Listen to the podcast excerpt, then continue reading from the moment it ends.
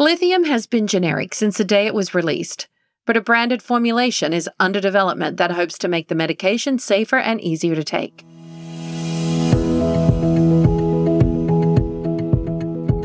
Welcome to the Carlat Psychiatry Podcast, keeping psychiatry honest since 2003. I'm Chris Aiken, the editor in chief of the Carlat Psychiatry Report. And I'm Kellie Newsome, a Psych NP and a dedicated reader of every issue. 361 papers on lithium. That's what we combed through in 2023. And that's after removing the articles on batteries. In the end, we whittled it down to 25 papers that informed our practice. It was hard. It means we don't get to share how lithium is being repurposed as an anti cancer drug, how lithium changes circadian rhythms in bees, and a study of what happens when you ask ChatGPT about lithium. We also cut two large analyses that surprisingly showed no significant weight gain on lithium, only non significant trends. We covered those two papers last month in our November 13th podcast, the one on ketamine, Six New Findings Part 2. And this is Part 2, the final part of our lithium updates. And let's recap what we learned last week. 1. Lithium has moved up to first line in guidelines for the early course of bipolar disorder because it can nip the disease in the bud. The average patient is more likely to stay well, function well, and live longer on it. 2. Lithium may not have had the brand name shine of the atypical antipsychotics in bipolar depression, but we can compare the two because the trials that tested lithium enrolled a more severely ill and treatment resistant group of patients. 3. Patients are more afraid of lithium than the antipsychotics, but in the end, they tend to stick with it longer and report fewer side effects on it. 4. Extended release lithium is better tolerated than instant release, particularly when it comes to tremor. 5. Long term lithium use doubles the risk of developing stage 3 renal failure, which means their EGFR has fallen to 60 or below. When it gets to that level, don't reflexively stop the medication, but bring it down to the lowest effective level and get a renal consult. You can protect the kidneys further by keeping the level below 0.8 and giving the dose all at night.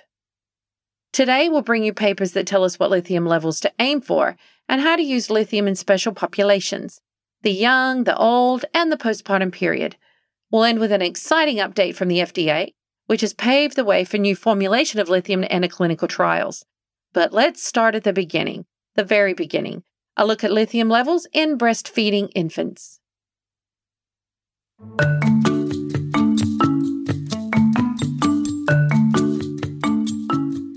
For women with bipolar disorder, the riskiest time for a new episode is postpartum. During pregnancy, lithium has risks, but it can still be used. Rewind to our December 2022 episode on pregnancy and breastfeeding for full details on that. This new study from Essi Heinonen and colleagues in Sweden brings reassurance for lithium during breastfeeding. They measured lithium levels in 30 infants who breastfed while their mothers took lithium, and they were close to zero. 0.06 to 0.10 was the range, with a tendency for those levels to decrease over time. However, two of the three infants had higher levels, approaching the therapeutic range. So the conclusion here is that breastfeeding on lithium is possible but only with close monitoring of the infant's levels. Close monitoring of the infant. That sounds like a lot of trouble. Why bother with a medication that requires you to check blood levels in the infant when there are so many other psych meds to choose from? This next paper gives an answer. An international team led by Chaitra Jairaj developed the first treatment guidelines for postpartum psychosis. This devastating syndrome, which occurs in about 1 in 1,000 births, is a psychiatric emergency. And the recent batch of postpartum depression medications like zuranolone are not known to help because they excluded psychotic patients from their trials. Postpartum psychosis has a closer relationship to bipolar disorder than schizophrenia, and the new guidelines recommend three treatments ECT, antipsychotics, and lithium. Lithium, they conclude, has the best evidence for relapse prevention and prophylaxis in PPP.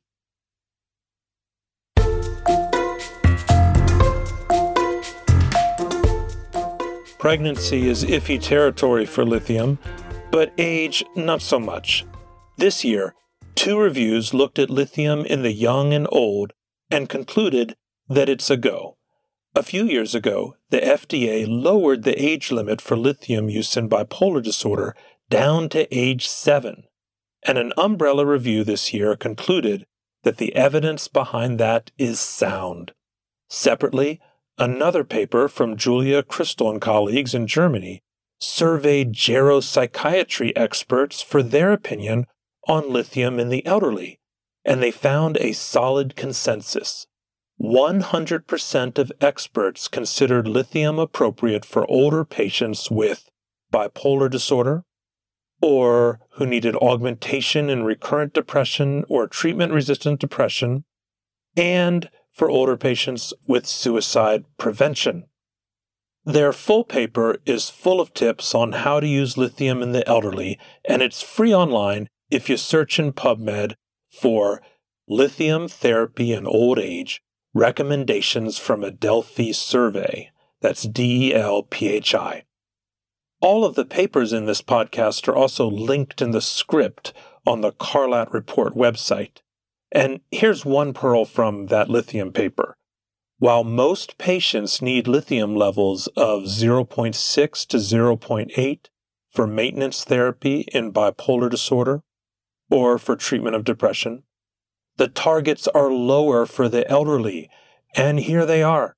For ages 60 to 79, aim for 0.4 to 0.8 instead of 0.6 to 0.8.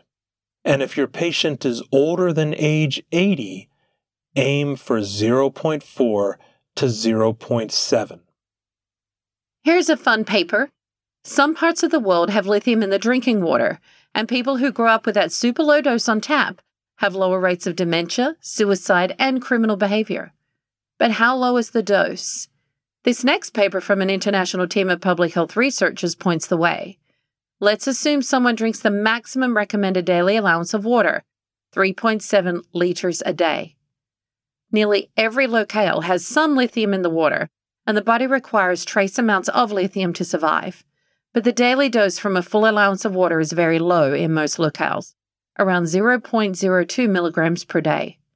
The highest levels are in Mexico, 8 milligrams a day, and that's close to some of the ultra low doses used to prevent dementia, but far lower than the lowest pharmacy dose of 150 milligrams. Where I live in North Carolina, the groundwater dose goes up to 3 milligrams a day in some areas, especially near the mountains. Lithium trickles from the Appalachian Mountains, particularly Kings Mountain, which is 30 miles south of Charlotte, North Carolina, and is the largest lithium deposit in the U.S. But lithium is not an elixir of health and few things in life do all good and no harm. So far, we don't know if there's any clear harm from trace lithium in the drinking water, except one study showed a possible link to autism in pregnant women who are exposed to lithium in the water, but that's very iffy and needs replication.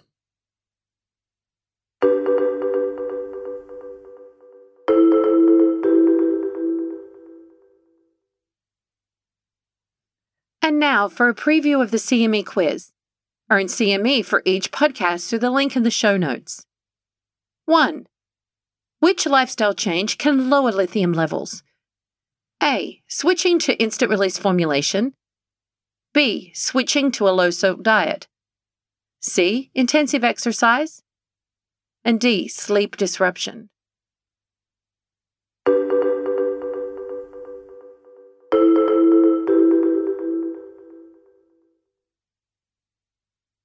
Our next studies look at lithium levels. First, a quick update. A few years ago, the International Society for Bipolar Disorder put out new recommendations for lithium levels 0.6 to 0.8 for long term treatment in bipolar. And that's lower than some older guidelines. And part of the thinking is that lithium is much better tolerated, and patients are more likely to stick with it in those levels.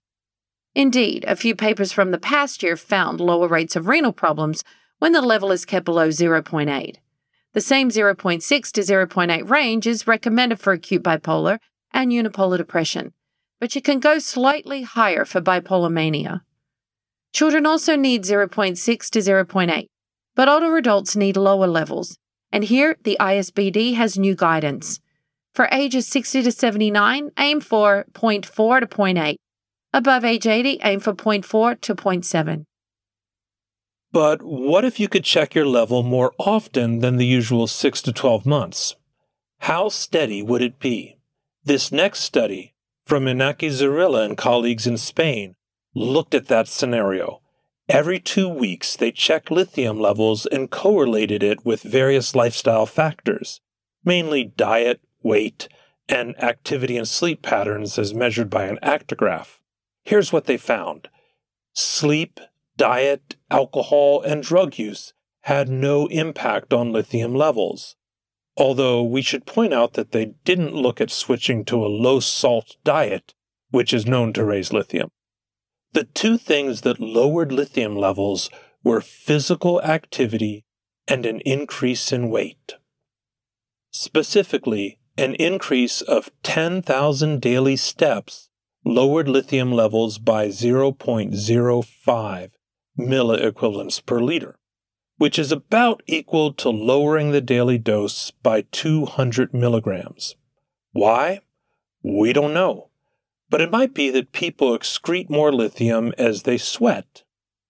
Obesity was also associated with lower lithium levels. As people gained weight, their levels went down a teeny bit.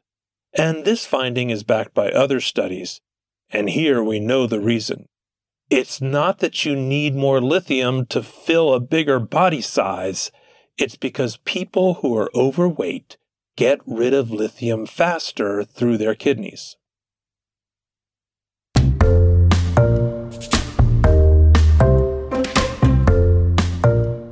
This year, the FDA gave the green light to a new branded formulation of lithium that aims to make the medication safer and easier to take.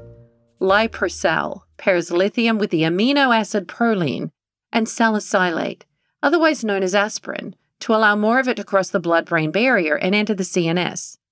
That way, patients can get therapeutic brain levels with a lower serum level, potentially lowering the risk of physical side effects. Specifically, this formulation allows 20% lower serum levels. The new lithium was created 10 years ago at the University of South Florida and it is being developed by the Atlanta based Alzamend Pharmaceuticals for four potential indications Alzheimer's disease, PTSD, major depression, and bipolar. We spoke with their CEO, Stephan Jackman. How did this discovery of crystallized lithium come about? So, yeah, so um, the inventors at the University of South Florida of course, had family members suffering from bipolar disorder, major depressive disorder, and were on a lithium regimen.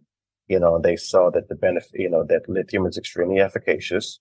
However, they said, you know, okay, they have to have their blood monitored and, you know, just the side effects in general. And they said, you know, how can we invent something or, or create a lithium product to minimize the side effects? And they took about 10 years to, you know, to invent this product. And Alzamend was formed in 2016 because the founder of the organization, Alzheimer's has not skipped a generation on both his side and his wife's side. They were watching television and one of the inventors of the product was being interviewed on Dr. Sanjay Gupta. And they said, Hey, we need to look into this, you know, and they reached out to the university and they said, well, you can license the product and take it out and and they had no idea what to do. They said, okay, we'll license it and we'll form a company and we'll look and see how we can kind of get this product to market. What is the new lithium formulation made of? So our lithium is an ionic cocrystal of lithium, delivering lithium combined with lithium, salicylate, and proline. As you know, salicylic acid is aspirin, so it's an anti-inflammatory, and then proline is an amino acid. Then it's called crystallized. So when you picture sugar or salt crystals, that's the product. The, the beauty of that is that it gives the product greater biodistribution and greater bioavailability. So it allows your body to absorb and process it that much better. It would be yes, same chemical formulation for Alzheimer's, bipolar disorder, major depressive disorder, and PTSD. Now the dosage may be different. Is the brand name going to be Liprosal? So Liprosal is basically the name that was given by the inventors. L I P R O S A L. So basically, it's lithium, salicylate, and proline.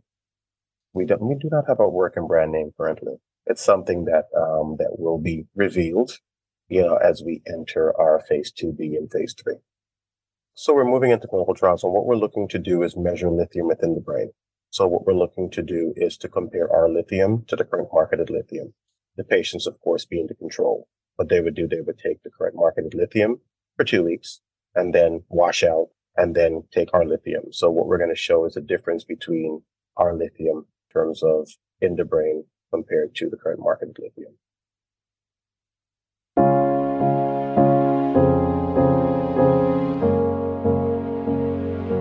Alzamend hopes this new formulation will be safe enough that laboratory monitoring will not be required. Those are bold ambitions, and we look forward to what the data shows.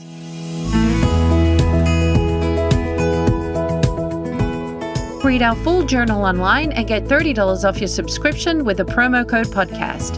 And want to support the podcast? Share an episode with a friend.